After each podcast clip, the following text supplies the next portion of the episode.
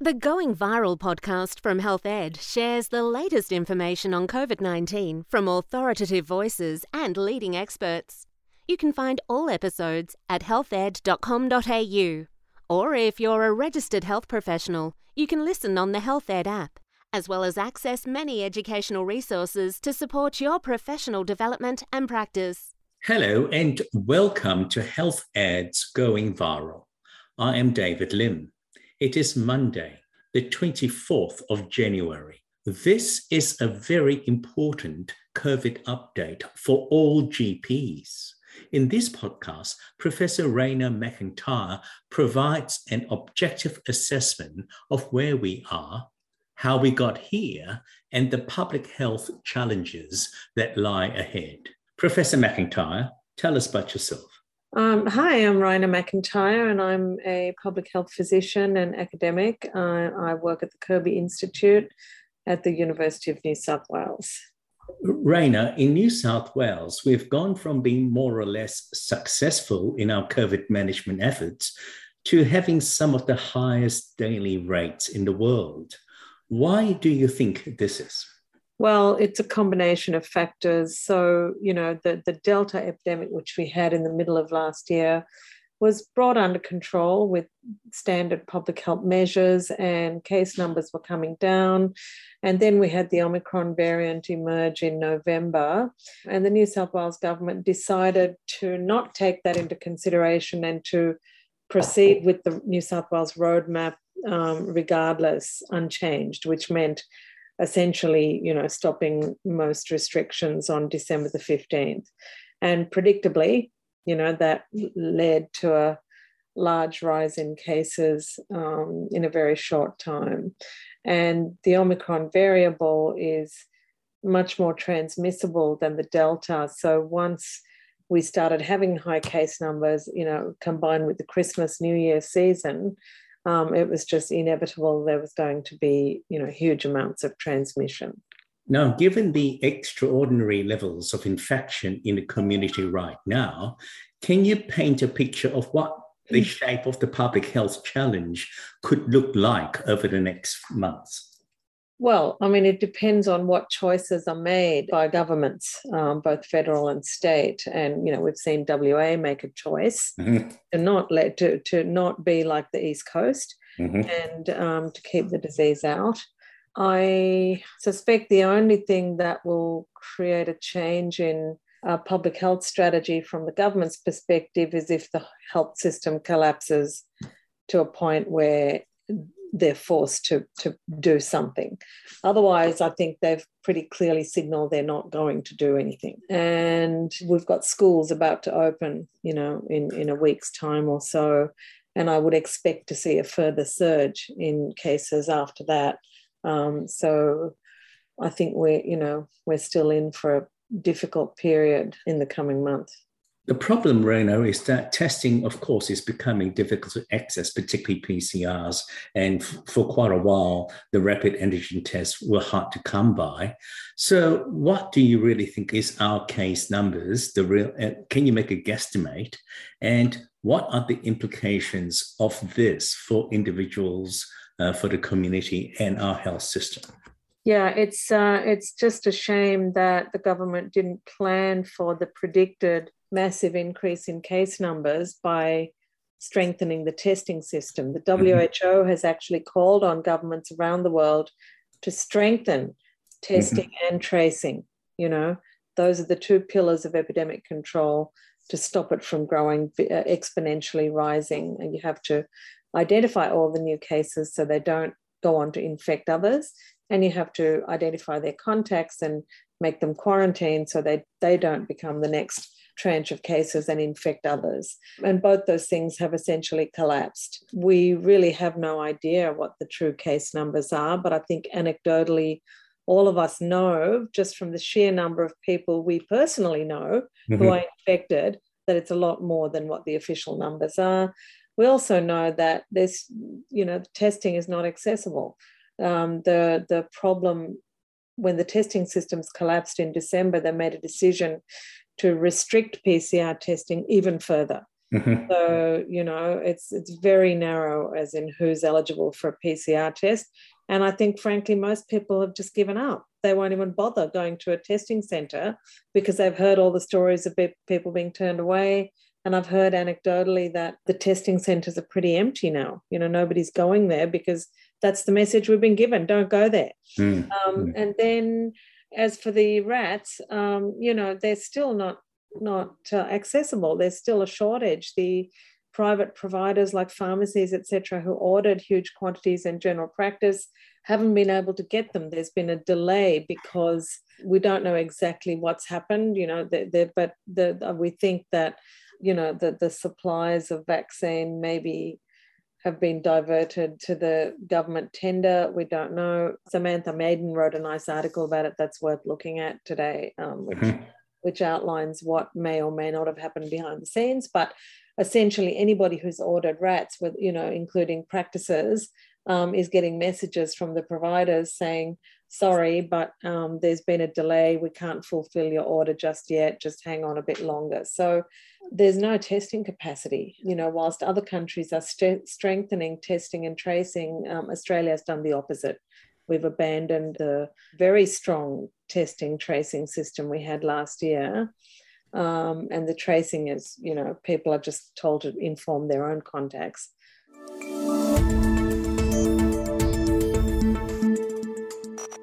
This is a public health announcement on behalf of the Immunisation Coalition.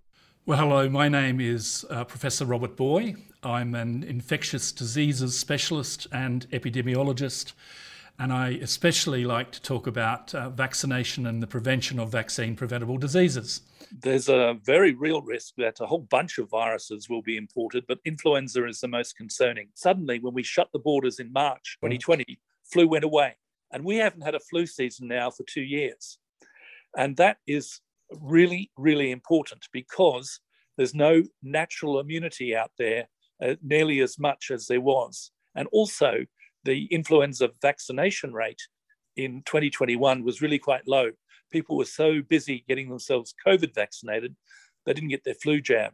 So, the combination of two really quiet flu seasons, very quiet in Australia, and a poor level of vaccination in 2021 against influenza mm-hmm. means that there's a great many people who are much more susceptible to influenza than usual. And I would predict that we'll get at least a moderate season and probably a big flu season. 2017 and 2019 were both big influenza seasons in Australia. We've now had two quiet ones. I would predict fairly strongly that we're due for trouble in 20 2022, and it's probably going to start early in 2022 as well. So, what we do have already is a lot of vaccines from last year against influenza in people's fridges. Now, because flu hasn't been transmitting, it also hasn't been mutating. When flu is in anyone's body, it can change its spots within a couple of days. It's an RNA virus that mutates very easily. A COVID takes more like two weeks in a chain of transmission to get a meaningful mutation. Flu takes more like two days. So, because flu has not been transmitting, it won't have mutated terribly much.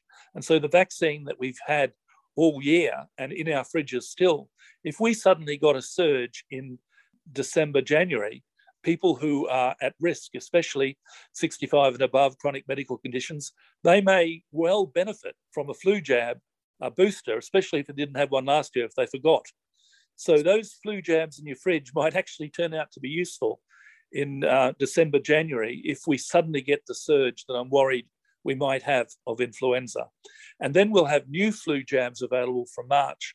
And they, of course, have been updated and uh, they would be appropriate to use from March.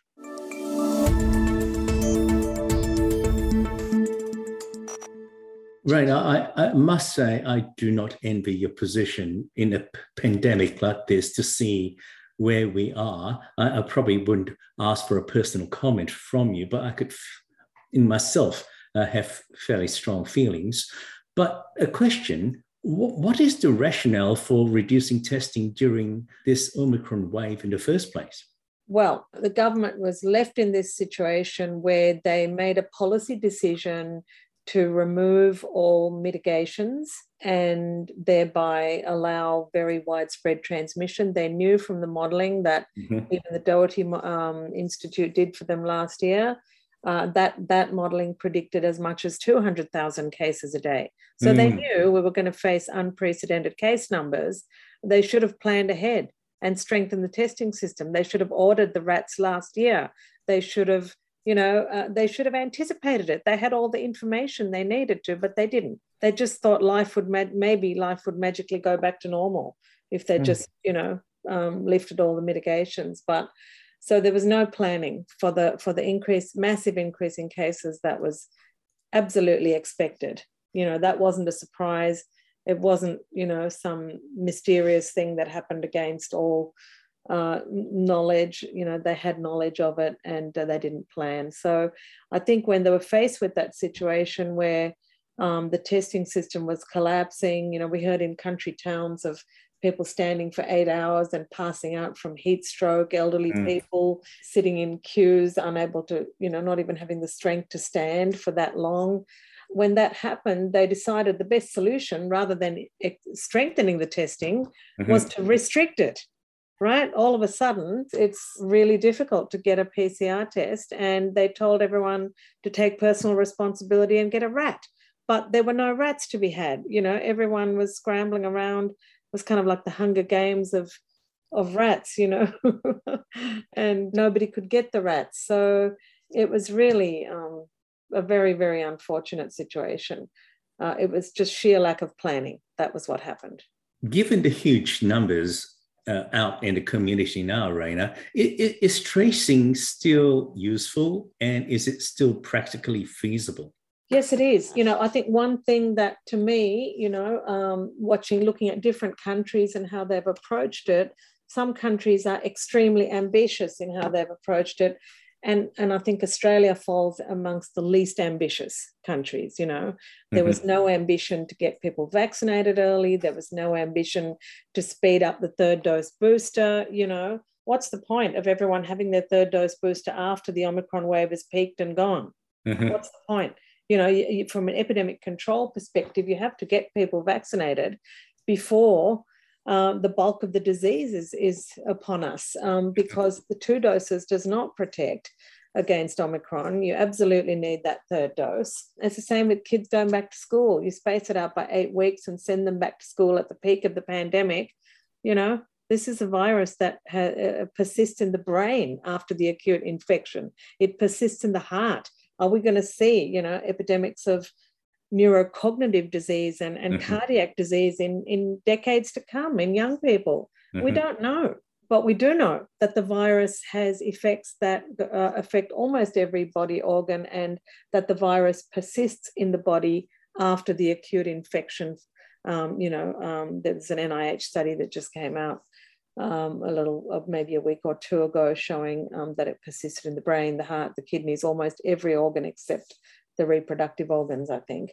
Um, right. Um, they could find virus in the body. So, you know, what does that do to people? What are the long term consequences going to be? We've got seen a study out of the US that showed more than t- twice the risk of diabetes in ch- um, insulin dependent type 1 diabetes in children following COVID, right? Mm-hmm. We're going, if we just expose kids to this and and willfully get them infected, we will absolutely see an epidemic of diabetes.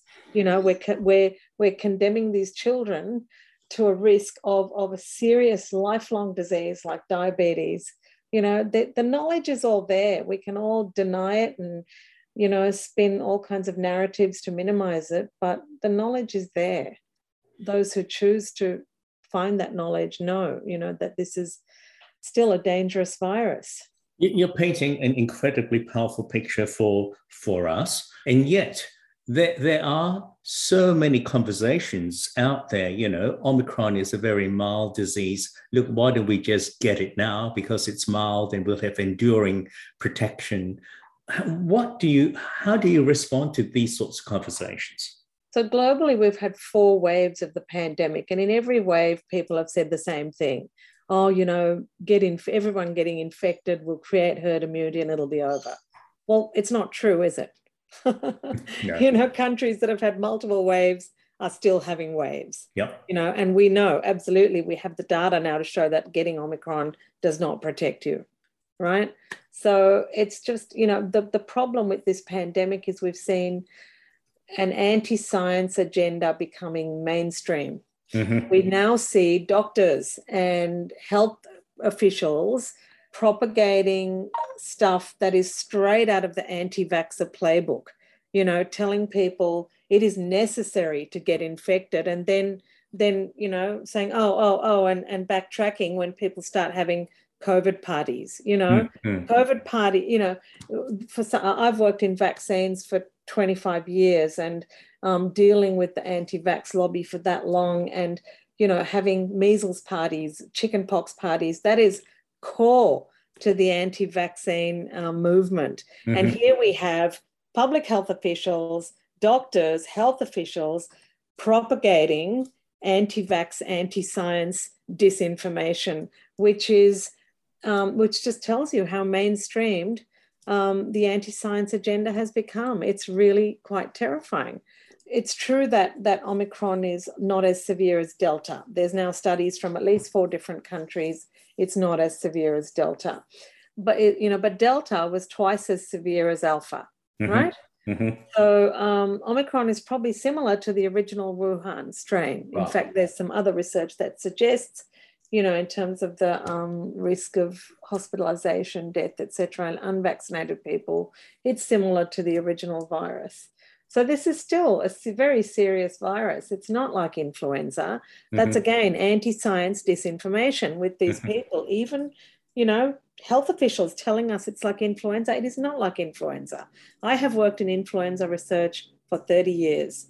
I have followed every severe influenza season in Australia since the, the, the first severe season of flu that I was following in, in Australia was 2003. Mm-hmm. That's as long as I've been working in the influenza field. And I can tell you, you don't have you know 20 30 40 50 people dying every day when there's an influenza season you do not have ambulances ramped to such an extent that people having a myocardial infarction cannot get an ambulance for five hours mm-hmm. you do not see tents put up in the car park to treat patients you do not see nearly 3000 people a day in hospital you do not see you know, 200 plus people in ICU on a given day. You do not, uh, you know, and all these people who say it's like influenza, they don't have the knowledge or the experience. They're just, you know, making it up. This is a difficult question. You may choose not to answer it. But if I was a lay person, I, I probably wouldn't know how to tell spin from fact now yeah and the problem is it's coming from politicians it's coming from doctors it's coming from public health officials even in the media commentary you'll notice there's a polarization. There's the there's the um, the experts who'll come out and just repeat whatever the you know all the disinformation. And then there's others who are you know just trying to be you know more objective and scientific who generally, you know, pay a pretty high price for that. You know, we get attacked a lot and uh, kind of shouted down.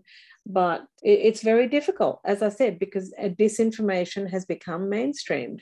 And it's not just an Australian phenomenon, it's a global phenomenon, which we saw particularly in the US in the first year of the pandemic, where we had even a political leader who was um, you know, um, promoting bleach, drinking bleach, and taking hydroxychloroquine, and you know, all kinds of anti unscientific nonsense. So we we saw it, you know, happening globally, and it's it's really I think social media has really amplified some of that disinformation. So it's become quite mainstream, and we have people in positions of authority and power driving the health agenda who are not particularly knowledgeable sometimes, who just kind of repeat all this stuff.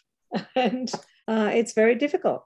If it's confusing for experts who are out there talking complete nonsense, it must be, you know, so much more confusing for the lay public. Even as I speak to various experts for these sorts of interviews, it's fairly clear to me that some of them are just repeating, I would call it party line, if you like. And I, it's very difficult for me to get a sense of what really is happening out there. So I have a question for you. Now, people have been told to exercise personal responsibility. Now, really, what does that mean in the scope of public health strategy? Has it ever worked? Um, well, it works for rich people. Yeah, you can buy your own home oxygen. You can have an oximeter. You can right you know, um, get your rats in ways that other people don't have access to. You can set up a hospital in your own home yep. if you've got the means. You know, it's fine for rich people, yep. but for the ordinary person out there living in a crowded apartment in, um, you know, with um, multi generational family in one small apartment, there's not that many options. You don't have a holiday house that you can get away to. You can't, nobody's even told you just open your window, you know? You're there scrubbing your hands and washing your hands and thinking that's going to protect you it's, it's it doesn't work for for um, you know uh, it's very inequitable.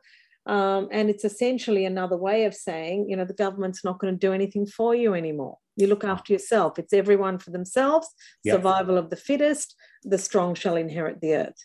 But in your what you're really saying and what's really obvious to me is that it's actually exacerbated this whole question of inequity, uh, where we see the people in most need suffer the most. As you rightly said, I don't see hands reaching out to help them. No, no, it's very much, you know, you're on your own. And I yeah. think you have to look at the UK as probably the most extreme example of that uh, in what's going on. The US not far behind, which is surprising. You, you know, historically it's been the other way around. And Australia, clearly, you know, the political leadership is very much looking to the UK model. Just a quick question on a point you made earlier that the Omicron, uh, getting the Omicron does not protect you against reinfection. Do you have any idea what sorts of figures for reinfection there is? So this is more from serological and immunological data. Right. Um, you know, the a vaccine response, like a booster, uh, will give you much better protection than con- the, you know the levels of antibodies are much lower for just convalescent serum. So wow. you know if you've had infection and you've been vaccinated also you get a good response. But if you haven't been vaccinated you you know you're very likely to get infected again. Okay. Which is completely not what everybody's thinking is it? However there has been a small study it's been quoted by several people about the fourth Pfizer yet been given in Israel um, that did kind of boost the antibodies, but it was said to be ineffective against infection by the Omicron variant.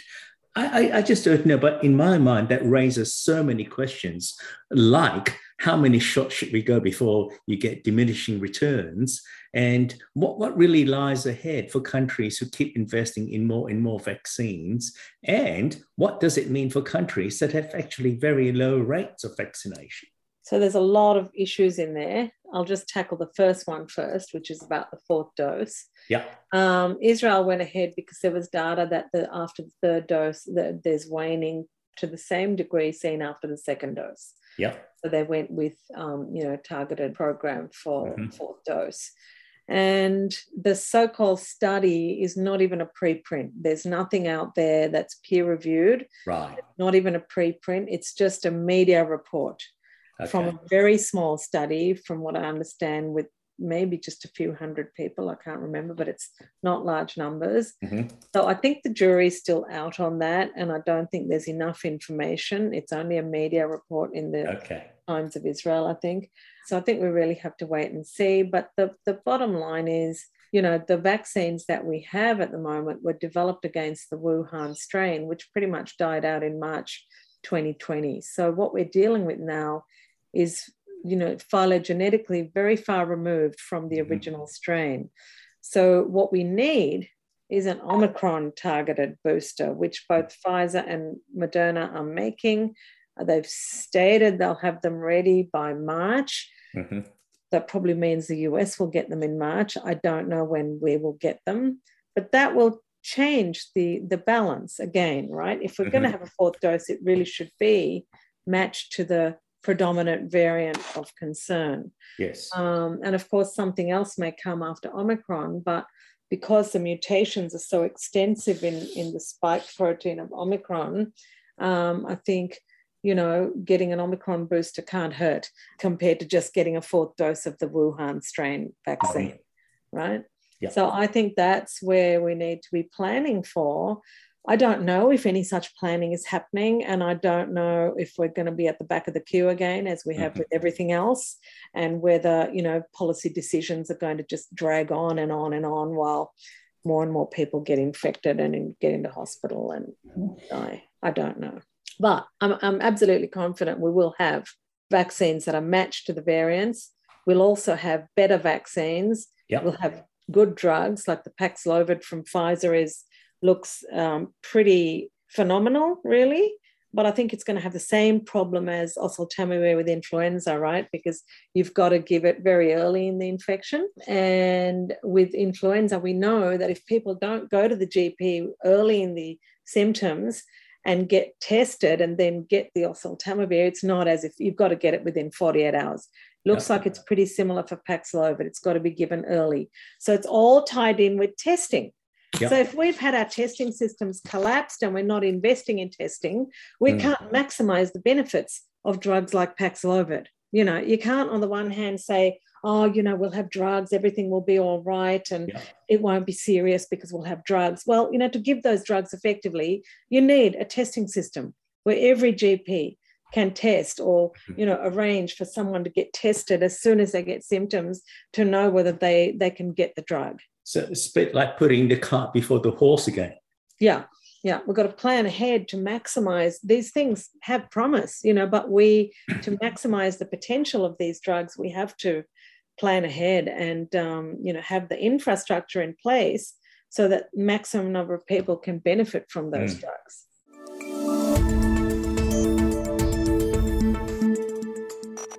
This is a public health announcement on behalf of the Immunisation Coalition. Pertussis vaccination is key for adults. We should all get a pertussis vaccination every 10 years. Anyone who will be in contact with an infant under six months old, healthcare workers, childcare workers, and travellers should get vaccinated every 10 years. Pertussis can cause severe complications in people with existing conditions, such as cardiac disease, asthma, COPD, diabetes and obesity. Protect against pertussis.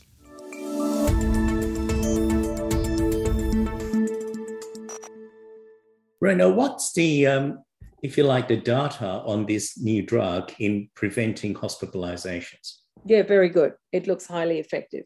Um, the Merck's molnupiravir looks reasonably good as well, but not uh, as good. I haven't seen it. There's no head-to-head comparisons, but the Paxlovid looks more efficacious than the molnupiravir, but the molnupiravir also looks reasonably good. The remdesivir still works as well, but uh, you know, um, not as well as these other two drugs. Mm-hmm.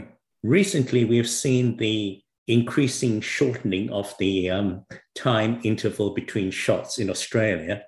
Uh, do, do you see what are the long uh, the consequences of these sorts of decisions that to me seem to be made somewhat on the run? Well, you know, you've got to consider several things. You've got to consider the data on the waning, the data on vaccine escape. And, you know, we, we knew in December, you know, we knew in November that there's substantial waning after two doses, um, and even the protection against Delta really waned off after two doses by you know three three to four months, and mm-hmm. definitely by six months we knew that Omicron had substantial vaccine escape, uh, but that a third dose improves the protection against, against hospitalization, etc. Mm-hmm. And then you've got to think about what's the incidence of disease. You know, if we say you've got to wait six months for your booster, which is, you know, for someone who got vaccinated in um, December, it's, you know, in the middle of this year, by which time the Omicron wave would have come and gone and they would have got infected right? So you've got to think about that. You want to protect the maximum number of people at the peak of the epidemic. Mm-hmm. Which so for which there's very strong logic for reducing, shortening the interval as an epidemic control measure, so that people are facing this wave with the maximal protection they could have.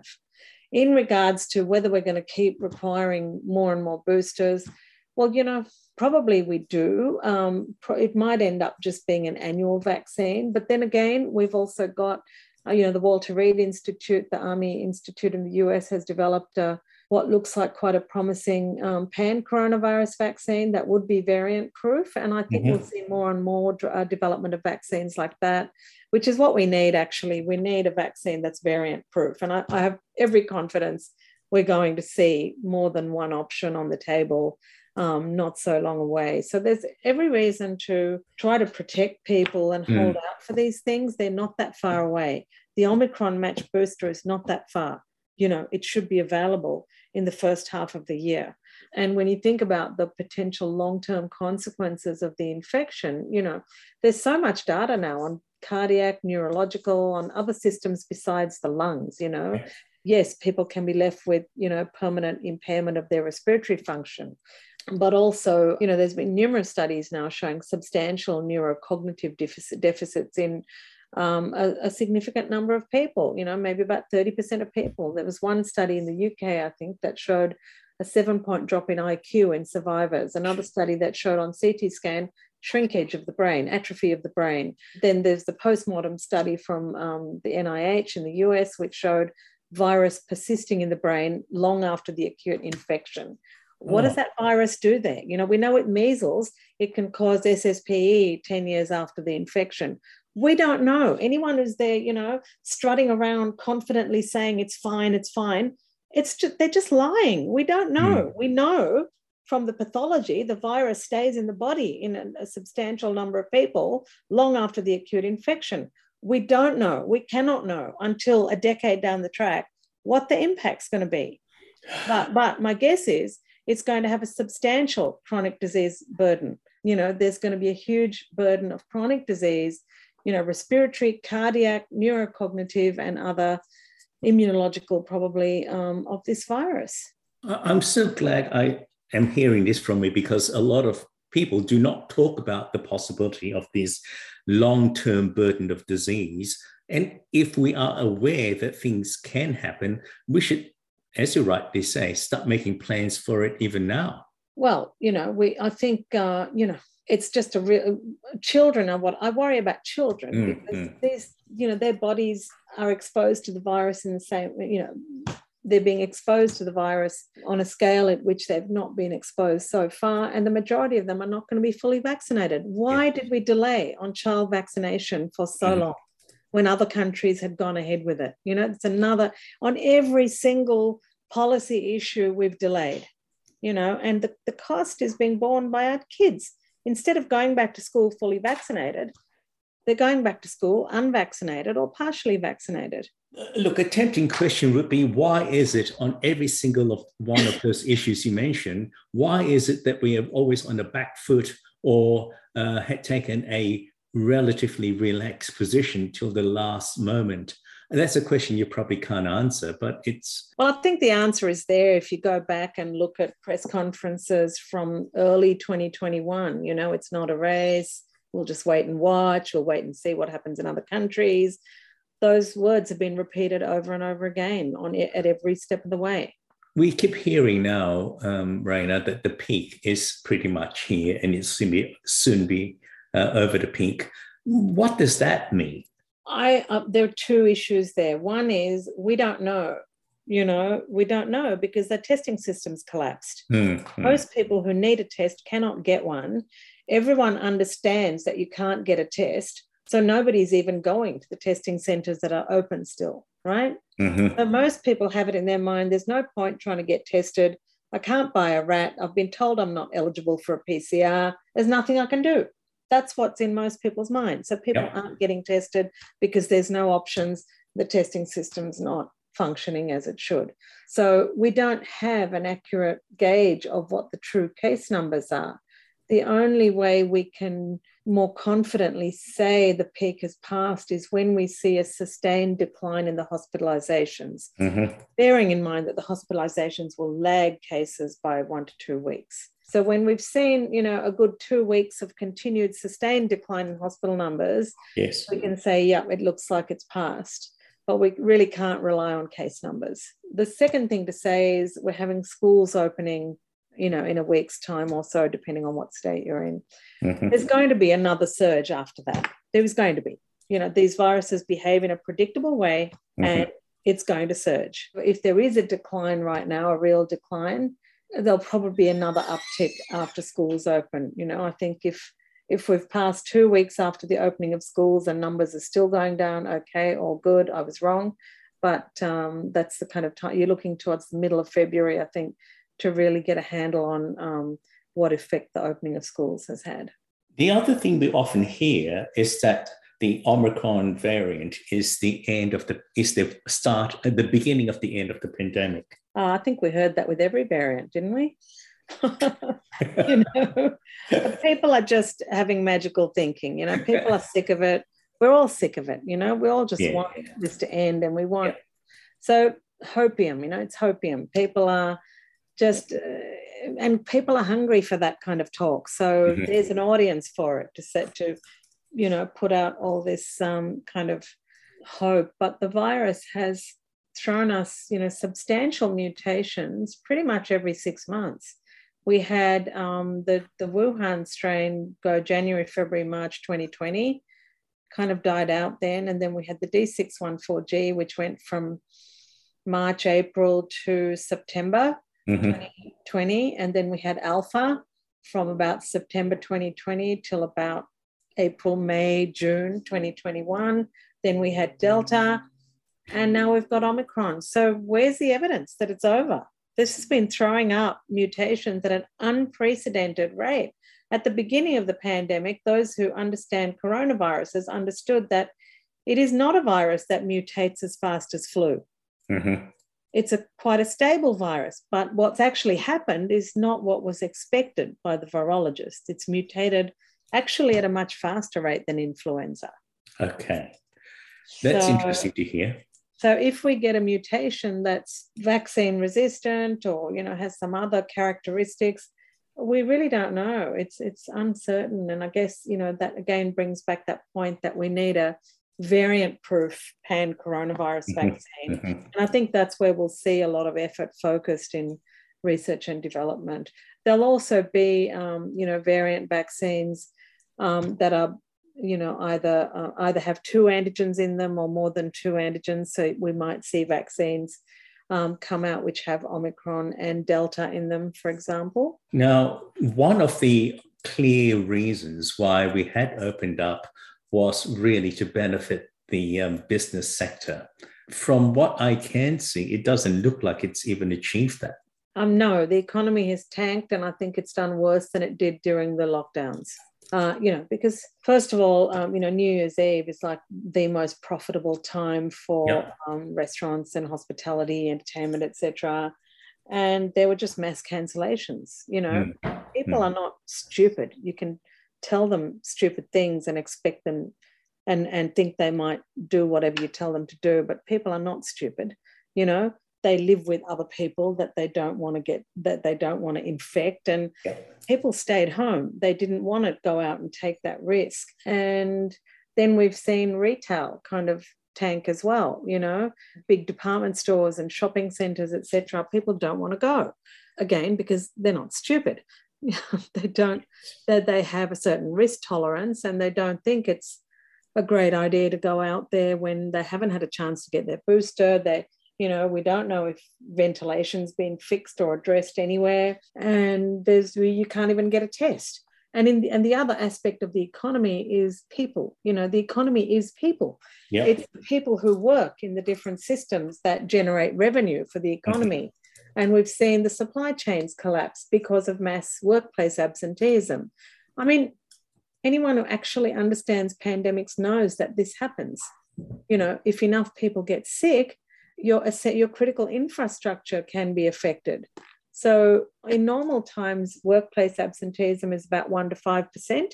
Yeah. So at any one time, one to 5% of your workers might be absent or sick. But we've heard of absenteeism rates of 20, 30 to 50%, right? Woolworths has said that 20 to 30% of their employees working in the in the warehouses and the factories, etc., have been off sick. And so that, you know, we've seen the Prime Minister ask that children be allowed to drive forklift trucks so that Woolworths can get their product off the shelves and into the trucks, which is, you know, I won't even go there. But we, we really don't want to go back to child labor, do we? Um, oh, oh, so that's been the other predictable impact is that you know haven't been able to get chicken on the supermarket shelves farmers can't get people to pick their produce farmers haven't been able to sh- ship their produce so they've been ha- having to dump enormous quantities of rotting fruit and vegetables. And we don't know how long that impact will go on. Um, it may get worse after the opening of schools. We don't know um, if there's another surge. So there was really no, you have to just wonder, you know. Well, well heck, thinking of that, uh, the one strategy that has been put forward apart from children driving forklifts is the constant redefinition of close contacts and when you should be isolating or how or, or not and when you should go back to work. And i find that this sorts of constant redefinition doesn't really change the reality but I, I, i'm not sure from a public health perspective what it's actually doing well, it's a band aid solution, right? Let's take the average general practice. If there's someone who's with infection in there and everyone's a close contact, the receptionist, the GPs, etc., the nurses, and you tell everyone to keep working, well, you might have a couple of days of extra capacity, but you're going to be much worse off because the infection's just going to spread unfettered. So it's a band aid solution that's actually going to make transmission worse. And it's not addressing the, the root problem, which is lack of testing, lack of infrastructure, lack of contact tracing. And the contact tracing can be done at scale, it needs digital methods, you know, whether it's the QR codes or there's a lot of other digital methods that can be used. And we've already invested a lot in mm-hmm. um, the QR code infrastructure. So it was just a bizarre decision to drop all of that on December the 15th. Yep. Then they brought it back when they saw the cases start to surge and it was such a chaotic response. But um, you know, digital tracing at least is a way that people can be notified. You know, if you go into a shop or into a practice, you want someone to tell you if you were in contact, you know, with with with the virus. And that that I think that would have helped consumer confidence too, you know. People might go to Kmart if they know that they'll get a notification if they've yes. been in contact. But it's like, yeah, what can I say? Yes. And, and, just just as a um, you know n equals one story uh, with the delta wave, I don't think I ever had one notification. But I got to tell you, uh, with this Omicron wave, I've got about eight. Right. Well, that's uh, good. you're going okay. It's all around me. You know, you go and get yeah. a carton yeah. of milk or eggs, and it's out there. Well, you're um, getting the notifications, and that's good. You know. Yeah it, it, the system is working there. So here's a difficult one. Now, health professionals, especially doctors, have been really deprived of important uh, professional education uh, that usually happens in conferences and those face-to-face meetings. Uh, do you think that these sorts of face-to-face events is likely to happen um, after at any time? Look, I think there's no logistical barrier to it happening in that uh, I think depending on where you are, there's no restrictions on gatherings. Um, you, for example, universities set to open, universities are set to open in the middle of February, and students have been told they're going back to face-to-face classes. So there's no logistical barrier, but it's a risk mm. when there's a lot of COVID around. Maybe, maybe there can be solutions, you know, hybrid solutions where I don't know, you have have meetings in resorts where some of the events can happen outdoors and you know, I'm sure you know human beings are really resilient. We can adapt to things. We can mm-hmm. come up with solutions. I'm sure there are solutions that can work around some yeah. of the issues. Ray, now, do you have any final messages for our GP listeners? Uh, well, if you haven't had your third dose, get it as soon mm. as possible. I'm sure most GPs have got it. Hang in there. You know, there's there's hope on the horizon, definitely. You know, there's good drugs, there's going to be better vaccines, there's going to be a matched Omicron booster very soon. Um, and it's worth holding out for that. Yeah, I think there's still, whatever the virus throws at us, there's still a lot of hope. So it is it is serious infection still. It has not mutated into common cold, and we do have to try and prevent it in ourselves and in, in the people we look after. But there's also a reason for hope.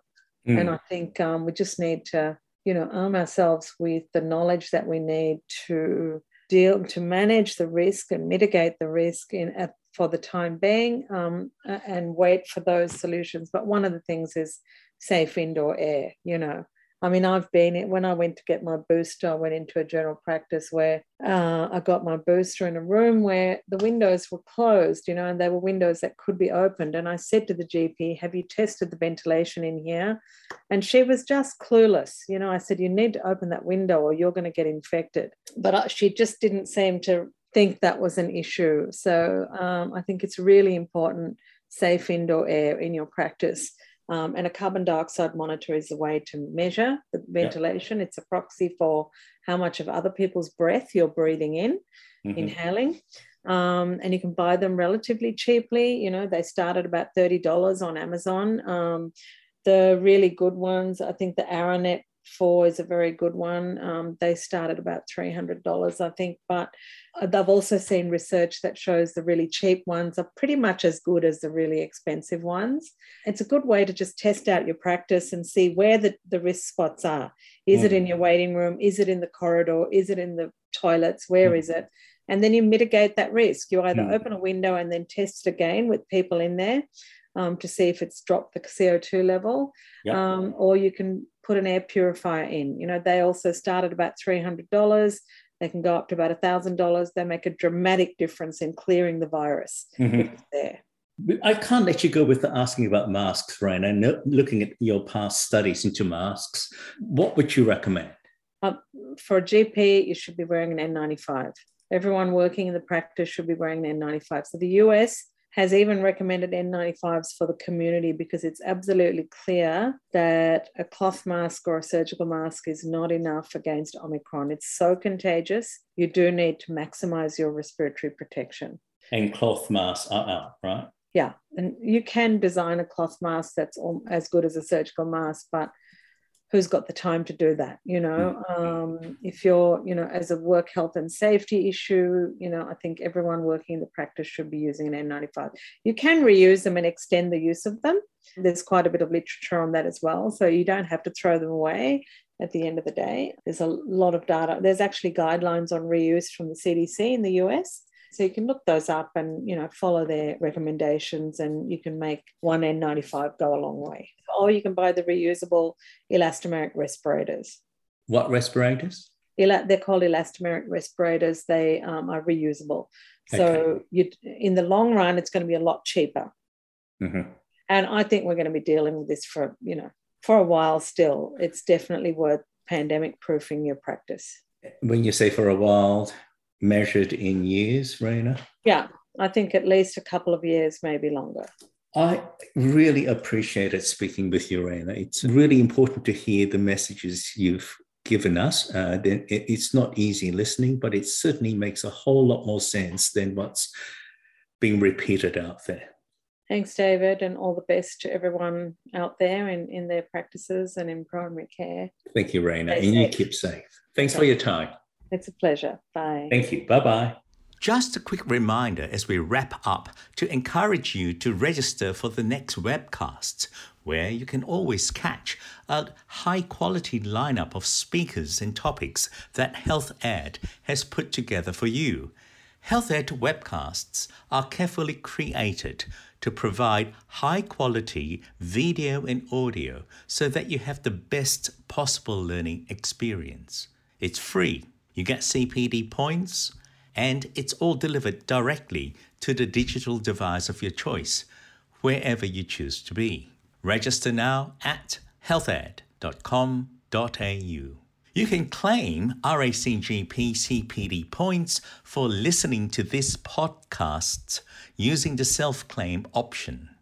Log into your account on the RACGP website go to the CPD section and click on Self Claim.